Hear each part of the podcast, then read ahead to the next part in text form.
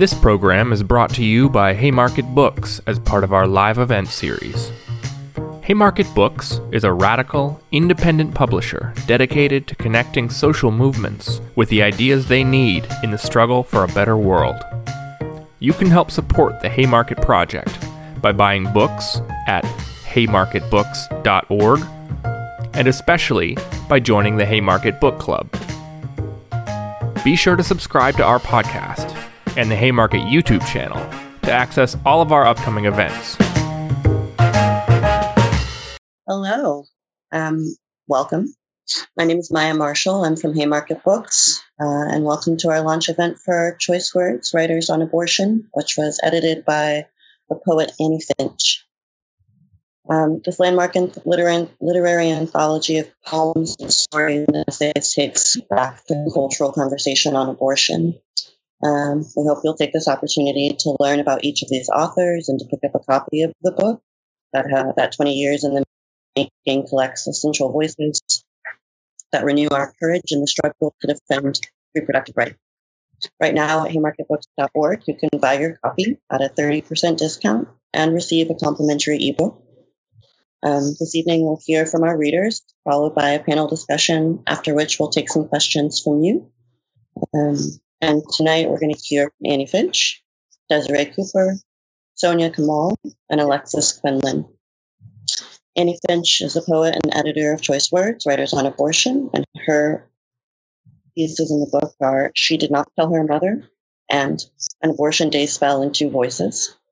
Desiree Cooper is a writer and producer of the short film The Choice, and her piece is First Response. Soniah Kamal is author of Unmarriageable, and her contribution to Choice Words is The Scarlet A. Lastly, Alexis Quinlan, poet and educator, whose uh, contribution to the book is regarding choice. Welcome, Annie Finch. Thank you. This is a very exciting day, the birth of this book, even though it is happening online. I actually think this is wonderful because the goal of the book is to widen the conversation nationally, internationally, and to really make it clear that abortion is a central issue, not only in the individual lives of the people who have children and have abortions, but also for politics all around. It's it's a central human freedom issue, and uh, reproductive autonomy is irreplaceable as as as something that affects all about us, our minds, bodies, heart, wills, and spirits. So I uh, started editing this book after I had an abortion of my own, and I looked and could not really find literature to help me to process that experience. There were a couple of great poems that I knew um, Lucille Clifton's poem and Gwendolyn Brooks's poem about abortion. Both of them are in this book. And other than those little glimmers of light, I could not find the literature that I needed to support me so I started on this journey, and it took 20 years uh, because the work was not easy to find. I did a lot of outreach to writers, uh, and I did a lot of research. I reached out to scholars in so many different fields um, colonial American scholars, and Egyptologists, and Eastern European scholars. And um, I just I, I, I, created a piece um, based on interviews with teenagers in Kenya because in that country there was no literature published that, that I could find. So I did everything I could to widen the, the kinds of voices in the book. And the genres as well poems, prose, tweets, plays, uh, covering centuries and continents. Uh, the oldest piece here goes back to the 1600s, and there are six continents represented. And it brought home to me how widespread this is, and also how culturally determined it is the experiences that we have about abortion. There are so many different kinds of approaches here. And I think the biggest takeaway for me was that we can make it whatever we want to be. We can make abortion be the kind of experience that we choose because we really have freedom over this. And I think a lot of a lot of us don't understand that. We feel as if there's a religious or ethical or social or cultural burden that comes along with it inevitably. And you look at this book, you start reading the stories, you see that is really not the case. So I'm often asked about you know the experience of editing it and what stuck with me the most. I would say for me it might have been the feeling that I was giving permission to so many to tell their abortion stories that they were not able to even write before, let alone publish. And when I look at the, the people in the book who said to me, I, I didn't know how to write this story before, but the existence of this anthology gave me permission. And in 20 years to write it or edit it seemed like a long time uh, while I was in the middle of it. And at one point I almost gave up. I just thought, well, this is dragging on. It's taking forever. I, you know, I, I, just don't know why should I bother to finish this really. Like, um, I've already edited a lot of anthologies. I wasn't really keen to do another. I got a lot of other projects going on. Then Brett Kavanaugh was confirmed. That just did it for me. I got such a fire under my ass. I was, I am finishing this book. This is something I can do and this will make a difference. And it already is making a difference. And I, I believe uh, there was an article recently in Ms. Online by uh, Ashley Jordan who said that there is, um, that this is, it's not just literature. It's also like something that it changes feminist movement. It changes the movement towards reproductive freedom because literature creates the sense of reality in the way that nothing else. It is real. It is the greatest writers. You know, there are people in here like Margaret Atwood and Sonia Sanchez and Audre Lorde and Ntozake Shange and Joyce Carol Oates and Mary Wollstonecraft. I mean, great, great writers who, um, who just are turning their talents to sharing this experience, which is so often considered secret, uh, silenced, shameful, or if not shameful, at least isolated, as if there's no need to talk about it. They're claiming it as one of the great subjects of literature, which it should be. Life and death all rolled into one. And uh, there's, it's an amazing experience to read through the book.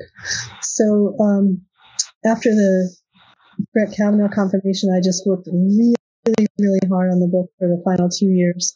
And at then I was glad that it took so long because of the permission and because of, you know, the levels and layers of material that came out.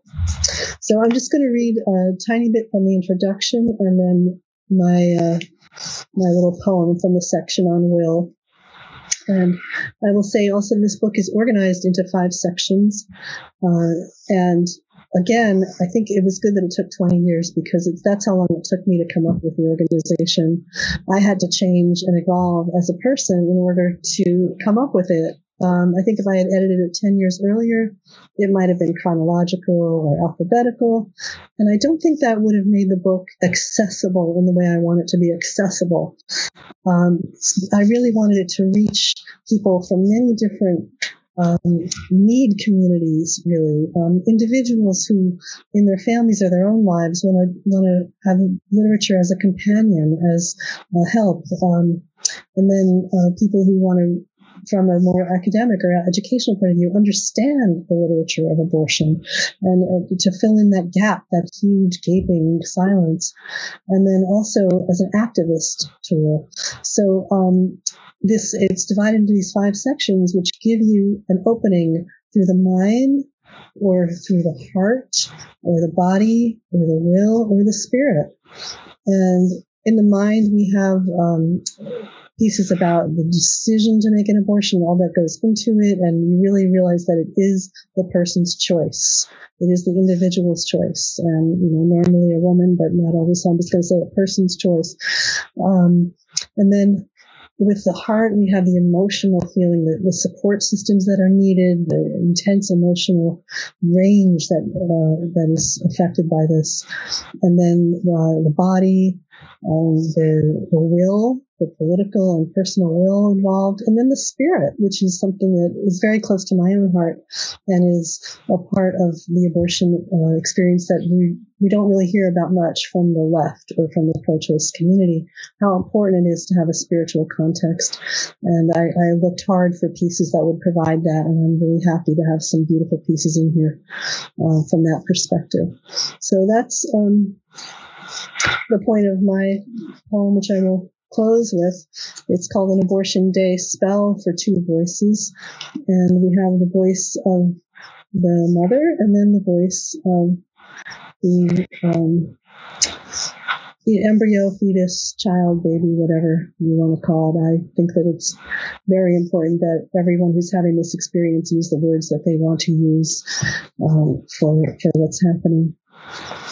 So I'm going to actually read it twice because it's a spell and uh, it helps to repeat them. An abortion day spell for two voices. As I turn your blood back to the earth, I am life, you are death, and we kiss through the fire that is my freedom's birth by the womb of our love's endlessness. As you turn my blood back to the earth, I am death, you are life. And we kiss as we move through the deep, giving forth to the web that is love woven bliss by the fire that is our freedom's birth. And you have the, the mother's voice in regular font, then the baby in italics, and then the last stanza is a combination of the two, which really reflects for me my experience of what it was like to come to terms with my own abortion. So one more time, an abortion day spell for two voices. As I turn your blood back to the earth, I am life, you are death and we kiss through the fire that is my freedom's birth. By the womb of our love's endlessness, as you turn my blood back to the earth, I am death, you are life, and we kiss as we move through the deep, giving forth to the web that is love woven bliss by the fire that is our freedom's birth. Thank you. Thank you, Amy. Um, and welcome, Desiree.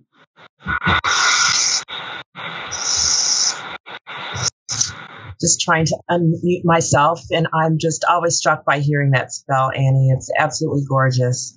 Um, I really want to thank you um, for that 20 year labor and delivery right on time. I think that um, we are in such precarious times right now on so many levels. And um, I think about how hard it must be to make these choices in this particular moment um, where the world is so upside down. So we need your magic. We need your spells. We need this liter- literary journey so that you can kind of go through and find the one that resonates with you.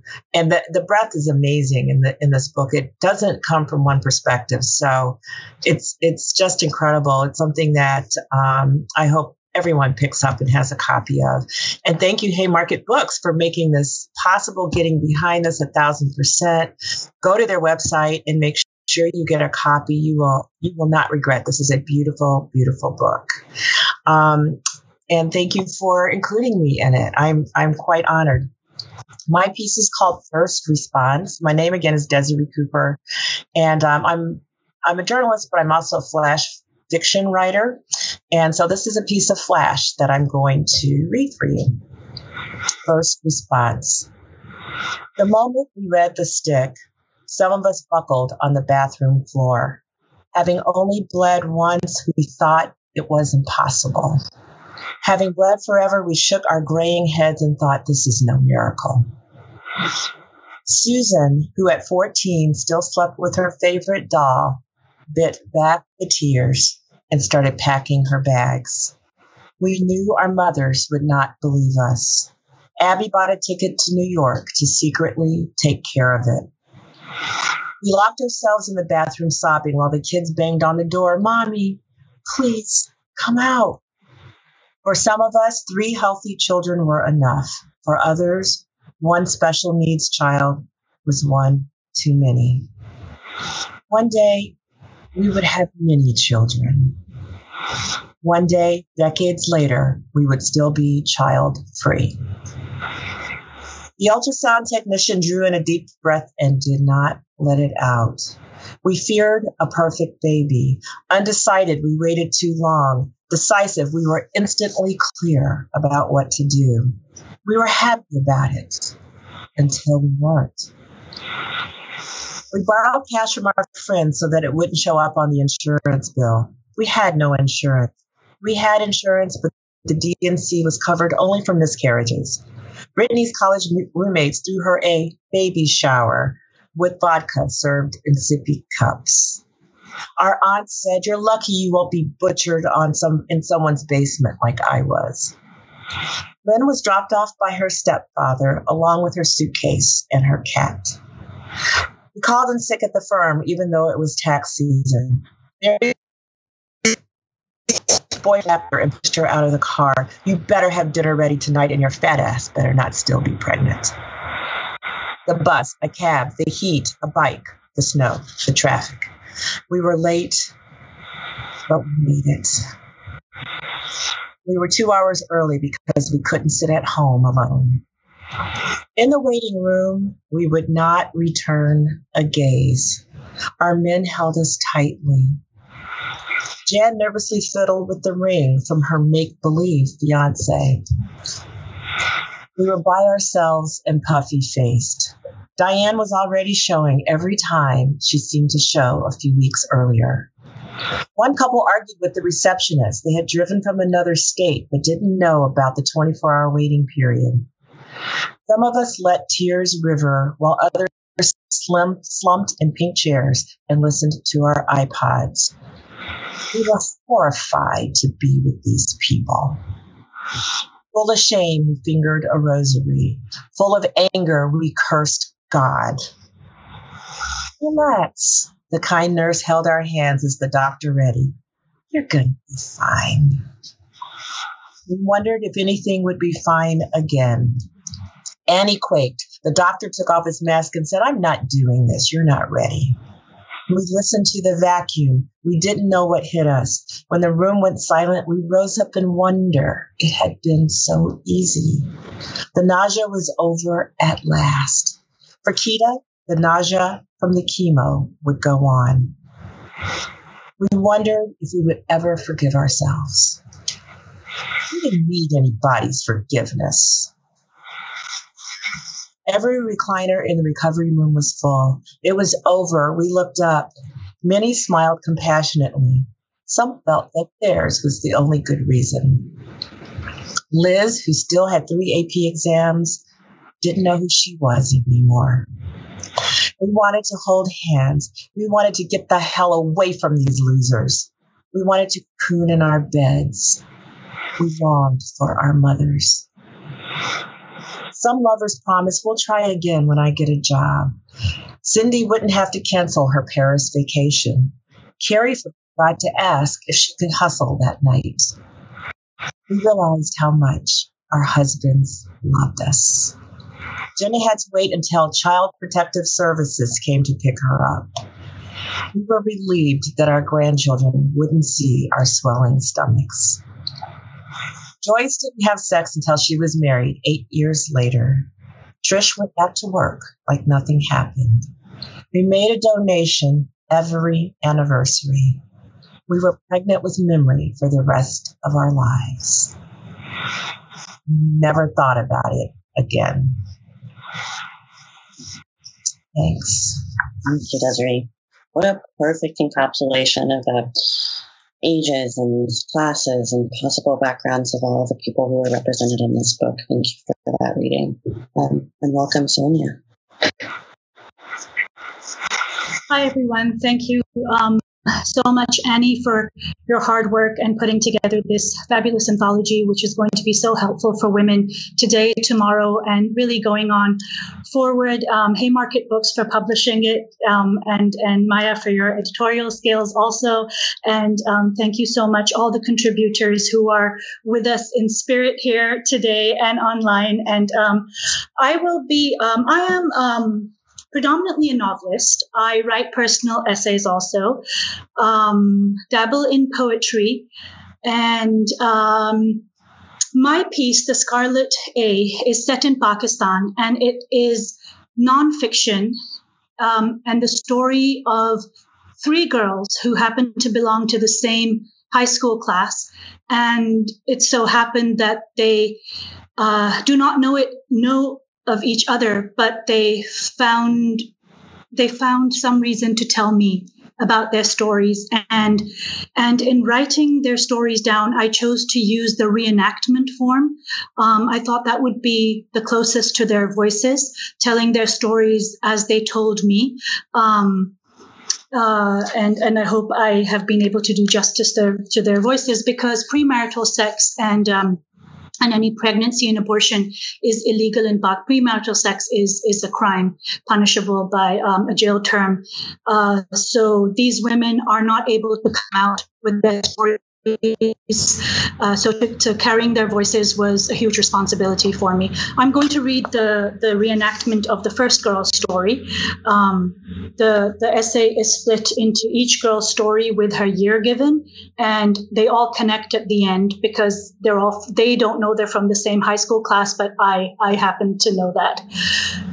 So the Scarlet A. The following reenactments are based on separate and extensive interviews from one high school class in Pakistan. The women agreed to share their experiences under the condition of pseudonyms. Amna, 1995. Hours after arriving home in Lahore for summer break from college in America, I told my mother I had to go to the store to buy sanitary napkins, my decoy, I drove to a pharmacy in another neighborhood and purchased two pregnancy tests with cash scrounged up from the insides of old handbags. My boyfriend in college in America, Mike, and I had used a condom from a dispensary in the girls' dorm bathrooms. I was pregnant. Sarai, my best friend, came over immediately. Can you and Mike get married? she asked. Sarai was married the ultimate goal for good girls. I certainly did not want to get married just because I was pregnant. In the Bollywood films I'd grown up on, an unwed pregnant girl always commits suicide to save her family's honor. But life is not a movie. Pre Mike, I was a virgin in a committed relationship of five years with my Pakistani paramour, Q. One weekend, Q had paid me a visit from his college. Perhaps because five years seemed testimony of everlasting love, and because we planned to marry, we had sex. Also, what happens in America stays in America, and so Pakistani girls learn the art of subterfuge in order to survive what, in other cultures, are simply rites of puberty dating, kissing, sex. Soon after, I discovered Q was cheating on me. Although Islam forbids premarital sex for both genders, Sarai consoled me that, quote, boys will be boys, unquote, and that I was Q's one true love. This double standard upset me, so I cast off the shackles of purity, honor, and reputation and broke up with him.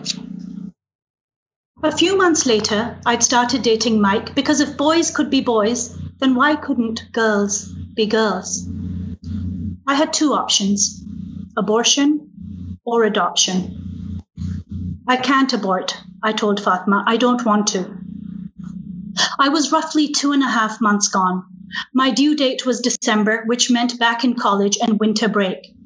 I would secretly carry the baby to term while at college, not return to Pakistan during winter break, and instead deliver the baby and give it up for adoption.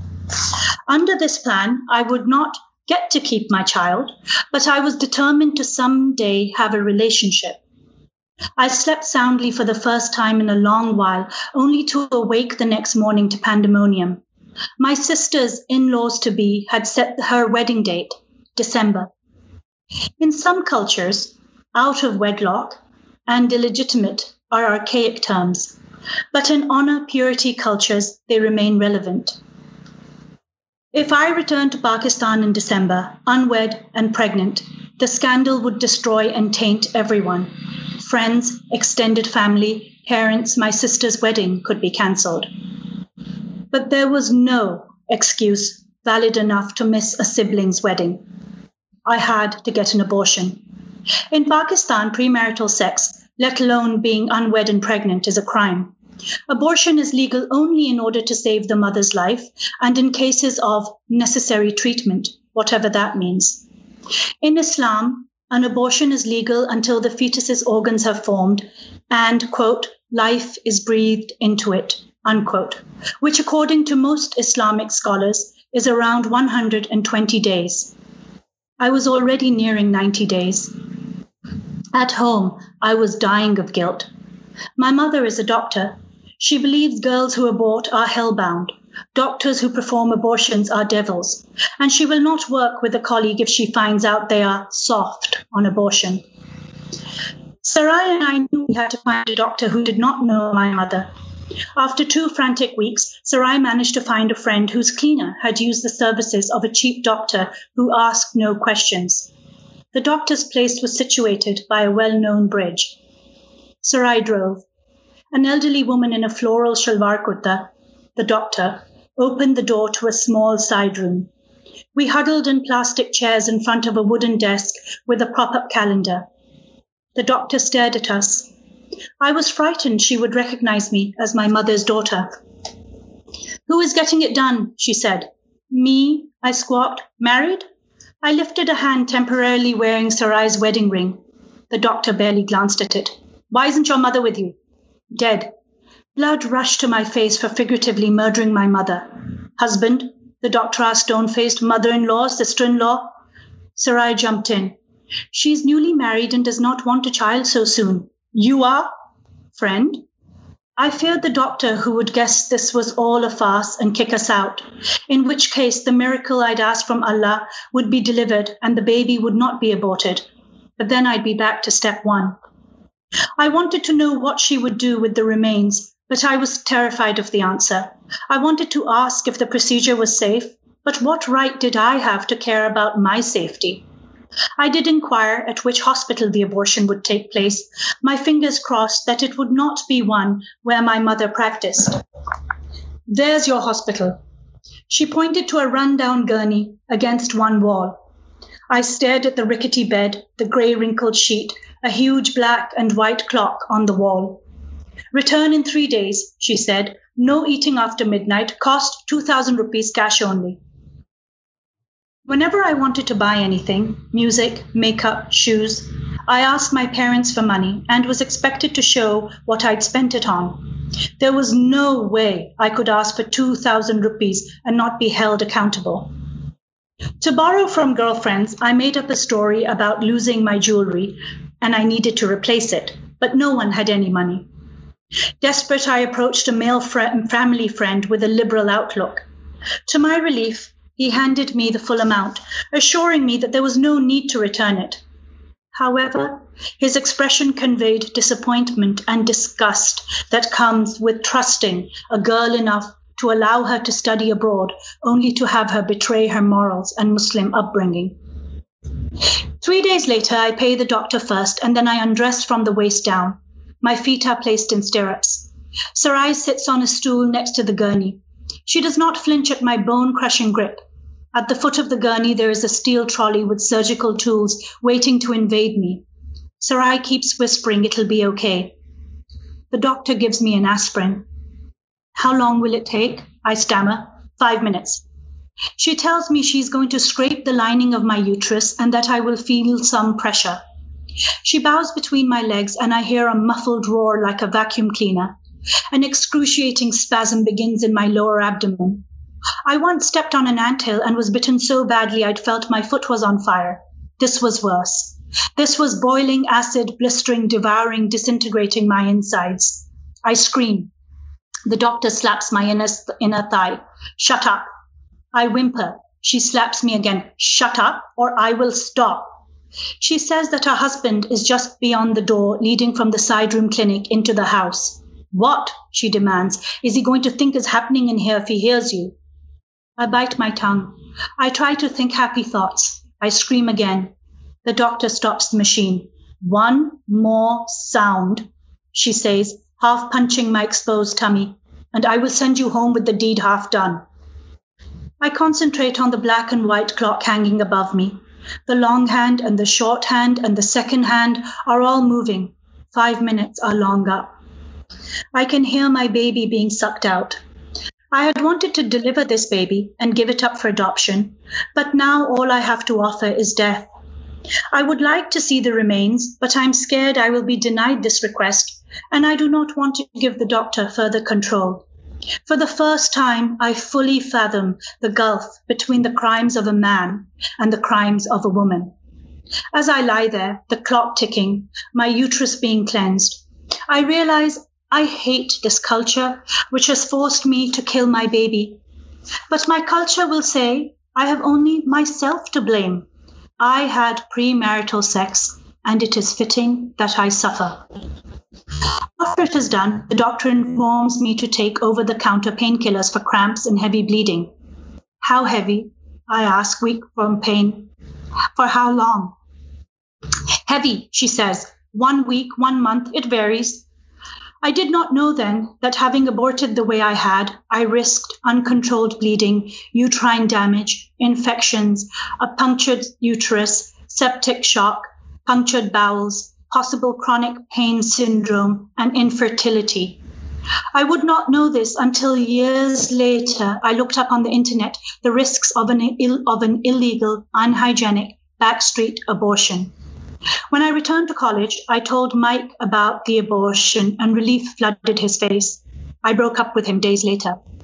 I dreamed one night of a chubby baby boy who said, It's okay. I forgive you. Forgive yourself. We'll meet again. Perhaps it was my unconscious assuaging my emotions so I could live with myself, but I'd like to believe it was my baby, because since I'd always only wanted daughters, I had no reason to dream up a son. The doctor tells me to get rest and dismisses us. Sarai helps me hobble, no, towards the car where her husband has been waiting. I get in, I shut my eyes, I return her wedding ring. And then we have um, Hajra's story and Sarai's story. And then Amna's story wraps up uh, very briefly. Amna, 2001.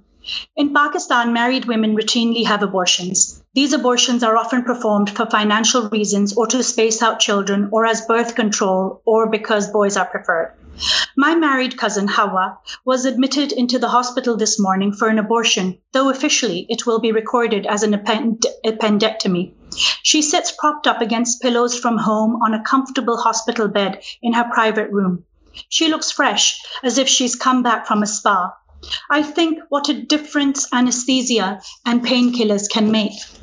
My mother and my cousin are opening plasticware, and the room is flooded with the comforting smell of soup. I thought my mother was against abortion for any reason.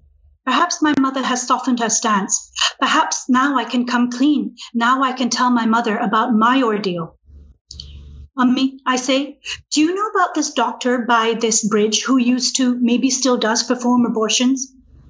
My doctor mother makes an ugly face. That woman performs illegal abortions. She is a disgrace. She should be put away.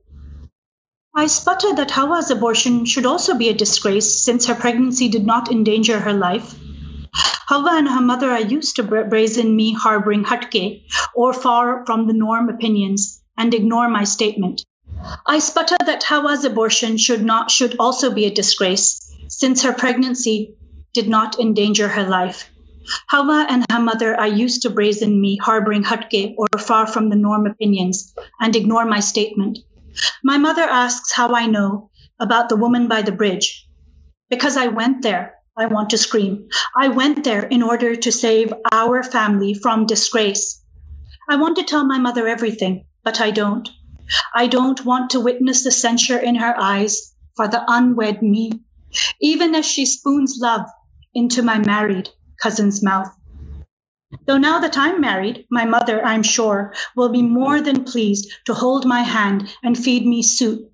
Should I too have a pregnancy I want to abort. Thank you. Thank you so much. Um, that was wonderful, even with a little little hiccup. Um, and thank you for sharing those stories to us. Thank you. Yes. Welcome, Alexis. Thank you. Um, hi, I'm Alexis Quinlan. I want to thank you very much, Maya and Haymarket. This is great that this happened. And Annie, you are just a hero to me. You know, in pulling this together and letting me, you know, do a little bit of help last year. It was just uh, such a treat. And actually both Soniah's and Desiree's pieces are so powerful. I've never, I feel like it was the same time about this year, about last year that, anyway, I was proofreading the same kind of, same kind of light in the air. And okay, so I do want to stop before I read a few words. Um, I never wrote about abortion until Annie started on this project, started really speaking about the project. And I started reading from it. And I do, I am interested in found language and sort of plagiarism, conceptual poetry. And I have felt uh, the language around abortion is always been actually yeah, fading in and out. Um, I'll lean forward. Okay. So, can you hear this? I can hear you. No. Yes. I just didn't know her. yes. Yes. So I'm reading now. Can you hear me or? We can hear you. I don't think it's an issue of how close you are. It's. Okay. I think it's an internet issue. So if there's any other program open, close it. Um, and then maybe we'll just be dealing with the delay. Yeah, I don't. I, I think I pretty much shut down everything. I will force. I'll force a few quits. Uh, anyway, so I was disturbed. I've always been disturbed about the language around choice, and I did want to steal some language back. I never understood how the anti choice people got to call themselves pro life, not only because many choose abortion so we can save our own lives, but still fading in and out. I'm not sure why. Okay. I don't have a solution. I wonder if it's possible to um, to have you call in with a phone. Oh, okay. Well, let's just let's try it. Yeah, let's go. I'll try. Um, so I was concerned about the idea about pro life because so many of us choose abortion so we can live our own lives. And because there's so many anti abortion people, and I have known these activists are pro Second Amendment and pro war. And this brought me to the other linguistic puzzle, which is the slogan for the United States Army that was used in ads from 1980 to 2001. It is Be All You Can Be. And I had always worried about it. So, regarding choice, be all you can be you, can be all you can be you who you can, you can, you can, can. Be all you. Be. You. Can.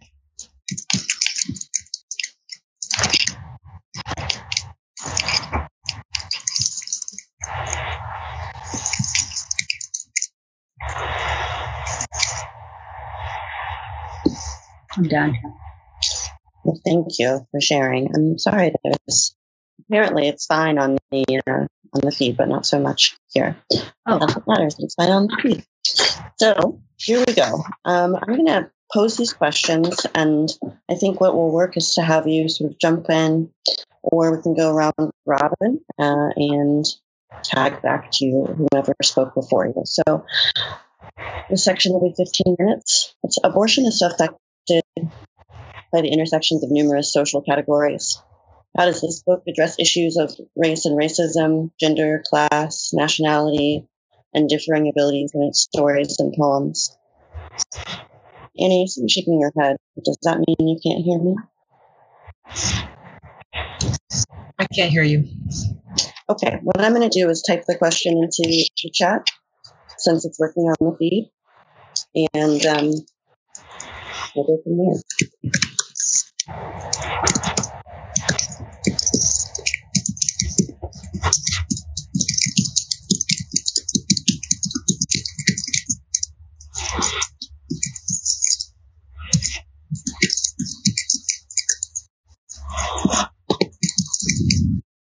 Um, you know, in in my piece, you you asked um, how does this book address issues of race and racism, gender, class, and nationality. Um, in my piece, at least, these are all, all, girls from the same high school, an upper middle class English medium speaking high, high school, and um, quite a few of them uh, in another in the piece I read, and, and also in another piece which I um, didn't get a chance to read, they found out about uh, the woman who's performing these illegal abortions um, in the bridge by their uh, domestic help. In one case, a cleaner, and and you know. Um, in one case, they someone's mother took their uh, domestic help to the woman over the in under the bridge, and that's how someone else hears.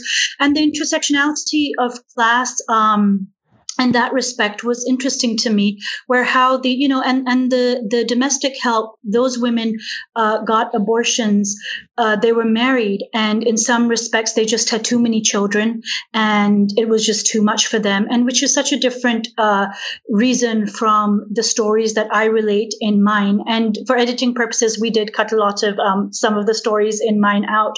But uh, you know there there's definitely intersectionality there in in in my piece and I read a lot of the pieces um, in the in the anthology and I saw a lot of the same sort of intersectionality between class and and, and class going on within uh, within essays, but also across essays. I saw a lot of um, intersectionality between different class, different countries, different cultures um, about abortions, which people did not, you know, women did not necessarily want, but ended up getting. Um, so it was it was really neat to see those connections. And in the introduction that Annie wrote, she she actually gave some of those connections too. So I looked at them also, and I think, um, and I've said this before, I think the sentence that really encapsulates the entire anthology for me is from um, Desiree's uh, um, piece, which is they were pregnant with memories. You know, because that's what the whole anthology seems to be. It is all memory, whether you want want to have this memory or you don't want to have this memory, it is a memory. Whether you talk about it, don't talk about it, think about it, don't think about it. Uh, this, all the pieces are about memory. And I think for me, that is the collective intersectionality between everything, this collective memory. And now this collective putting down of these memories. Um, from you know the six from centuries ago to contemporary times. Uh, so so for me that was the most important overlapping of things that I took away. I can address this a little bit as well. Um, Maya, does that work? Can you hear me? Mm-hmm. Um, I, my experience um, living with these pieces for so long um, is similar as, as, Soniah says, so many intersections. But I found um, when I think back, when I think about the book, there's this there, there's a sense of like mounting rage that I feel. This sort of deep internal rage because in piece after piece you see how these divisions that are created by the patriarchy whether they're divisions of class of race of nationality of religion i mean all these artificial kinds of distinctions that i that i I just don't think they matter in the lives of the people having these awful experiences. Often awful experiences, not always, um, but when there is an awful experience about abortion, it's always because of someone who needs an abortion has come up against one of these divisions that they, she, they did not create, that they have to suffer because of. And it just creates this rage in me. And it also creates a sense of the identity or the connection between all these different divisions, whether it is race, religion, class, nationality, um, education, just all these different divisions that are so basically meaningless. And you realize that they're all coming from the same fucking place.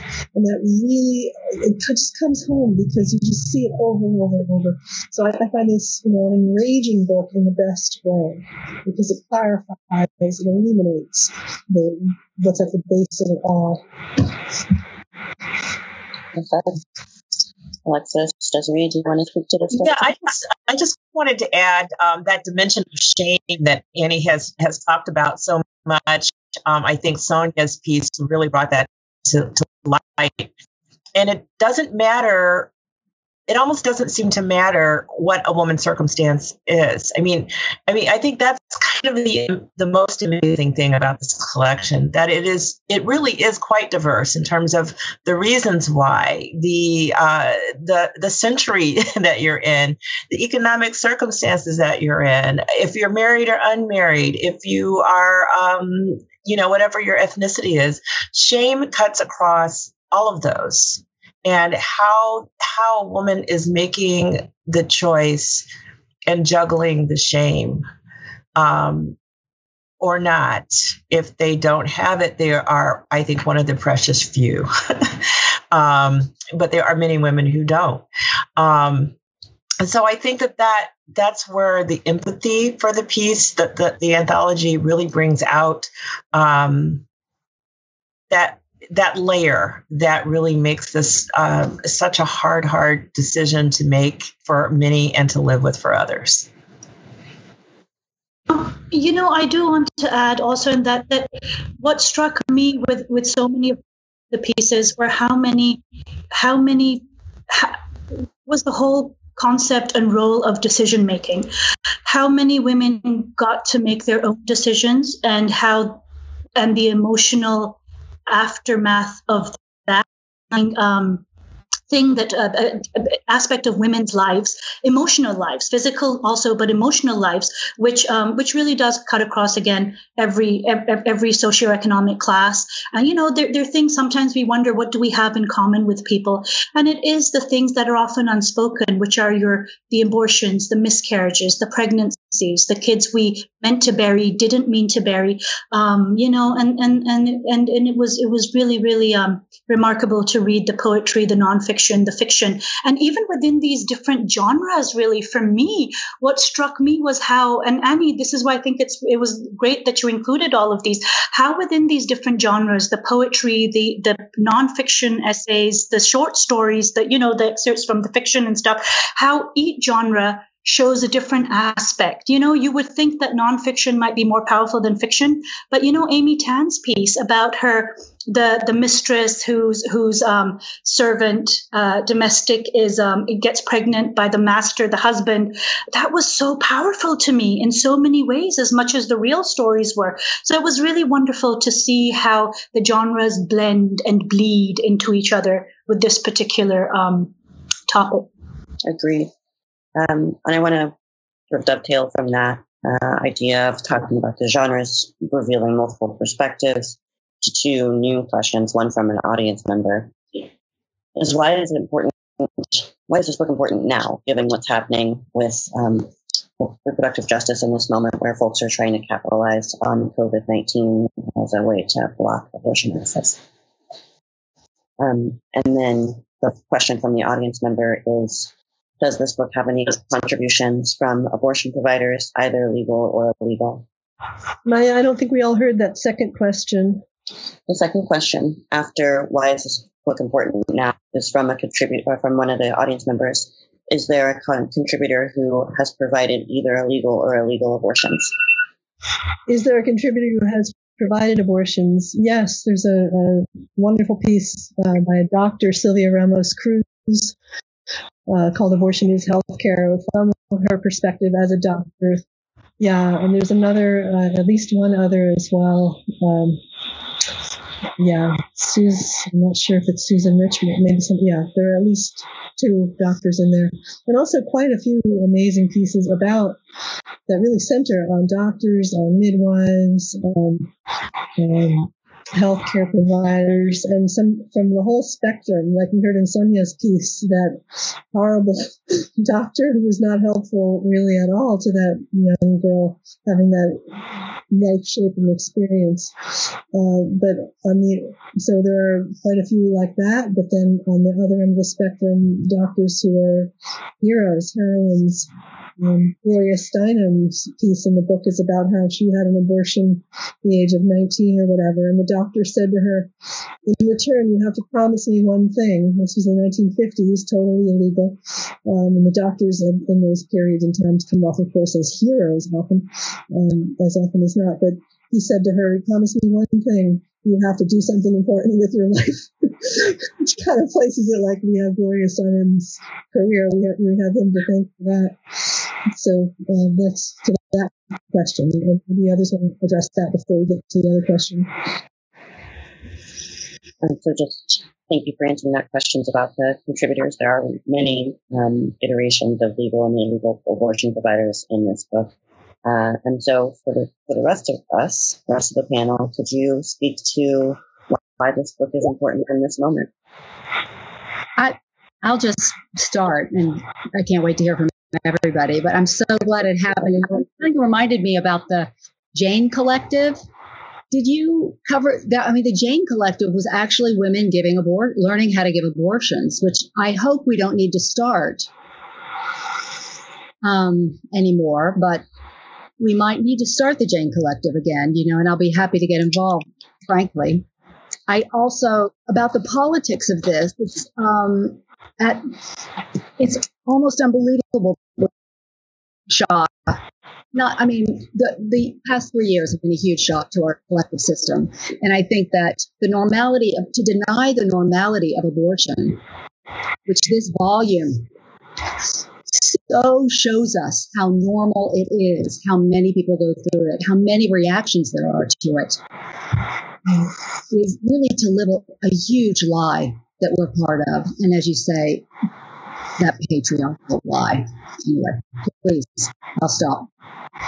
Thank you. Yeah, there actually is a there is a piece about the Jane Collective in here from the 70s, um, and it was started, I think, around 1969. And then when Roe versus Wade legalized abortion, it, it went out of, um, you know, but it was a group of women, really uh, stay at home moms, white middle class women, um, who came together to provide abortion services. And um, if I'm correct, actually, a lot of their clientele were um, African American women from a different socioeconomic class. But in the Jane Collective, it's her themselves. There was just one African American woman. So the racial uh, component of that is very interesting. Also, how it worked, how it didn't work, how people helped each other ac- across the lines.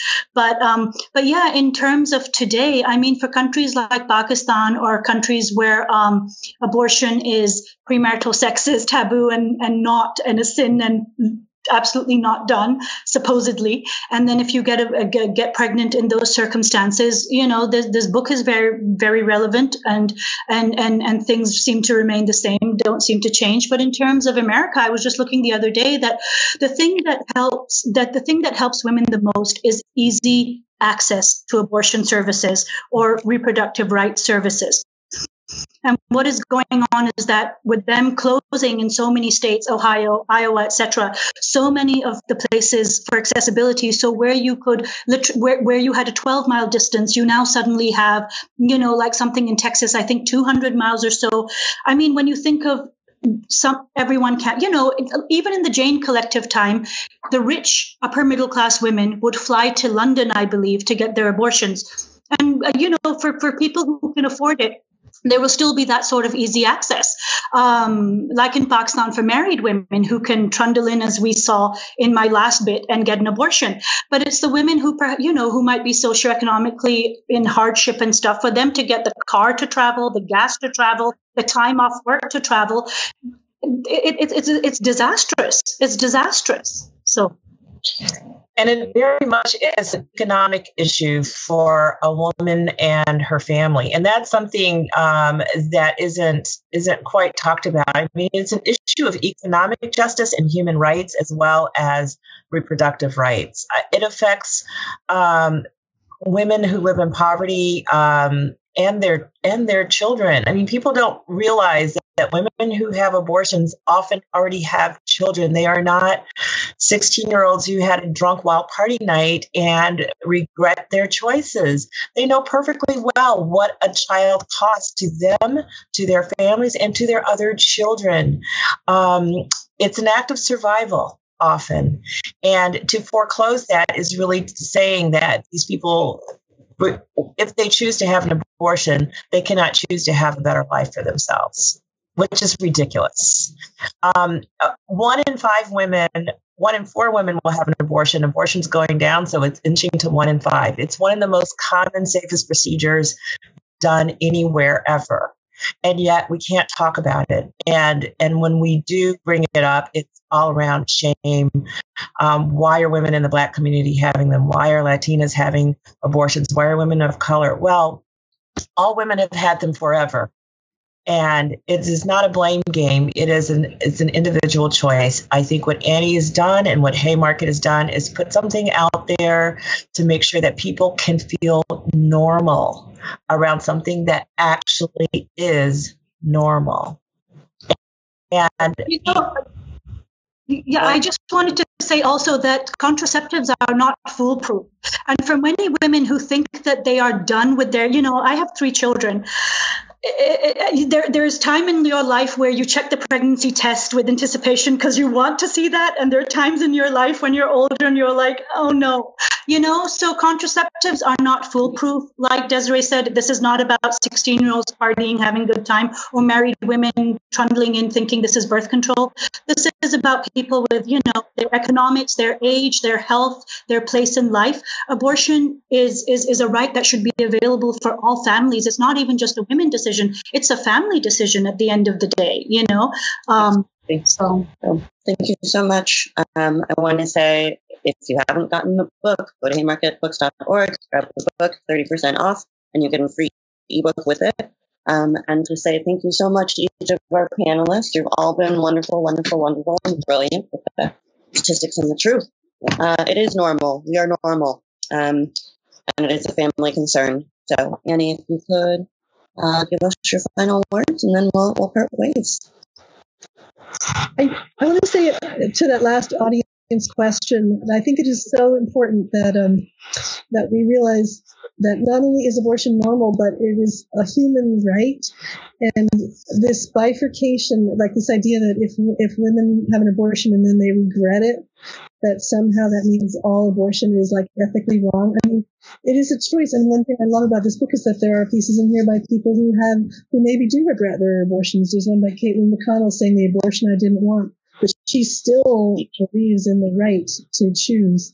And that is just, you know, so fundamental. And if, if, there's one thing that people get out of this, I think that's, that would be it. Um, I also want to say a shout out because I know there are a bunch of contributors who are not speaking, but they're here. So I just want to have a round of applause for the contributors who are listening to this call. Wonderful, wonderful people. The technology didn't work to hear from you, but here is to you. Thank you all so much. And Haymarket has been amazing to work with. I also want to say that. I just, I love Haymarket, the way they're all treating this book, Maya. You've been amazing to work with. And um, you're, you're seeing the book as, I think, what it is, which is potentially a real change agent.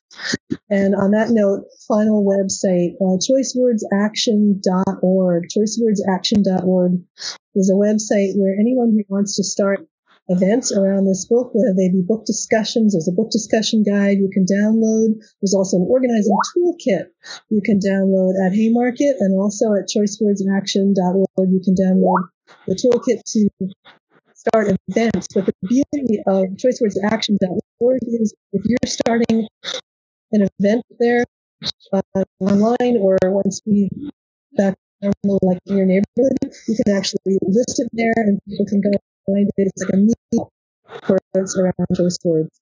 So I hope everybody checks that out, choicewordsaction.org. Thank you so much for everybody involved in this book. Hundreds of people really in this book. And thank you all. And Alexis, unbelievable proofreading. She was one of the many volunteers involved in this book. You're a genius. And Maya as well. I mean, it's fabulous support putting this together. Thank you so much. And I, um, it's a wonderful book. I hope you all get your copies. I'm so pleased to see you all in person. Take care. Bye bye. Thanks for listening. If you liked this episode, subscribe to our podcast and to the Haymarket Books YouTube channel, where events like this one are hosted live. And don't forget to check out haymarketbooks.org.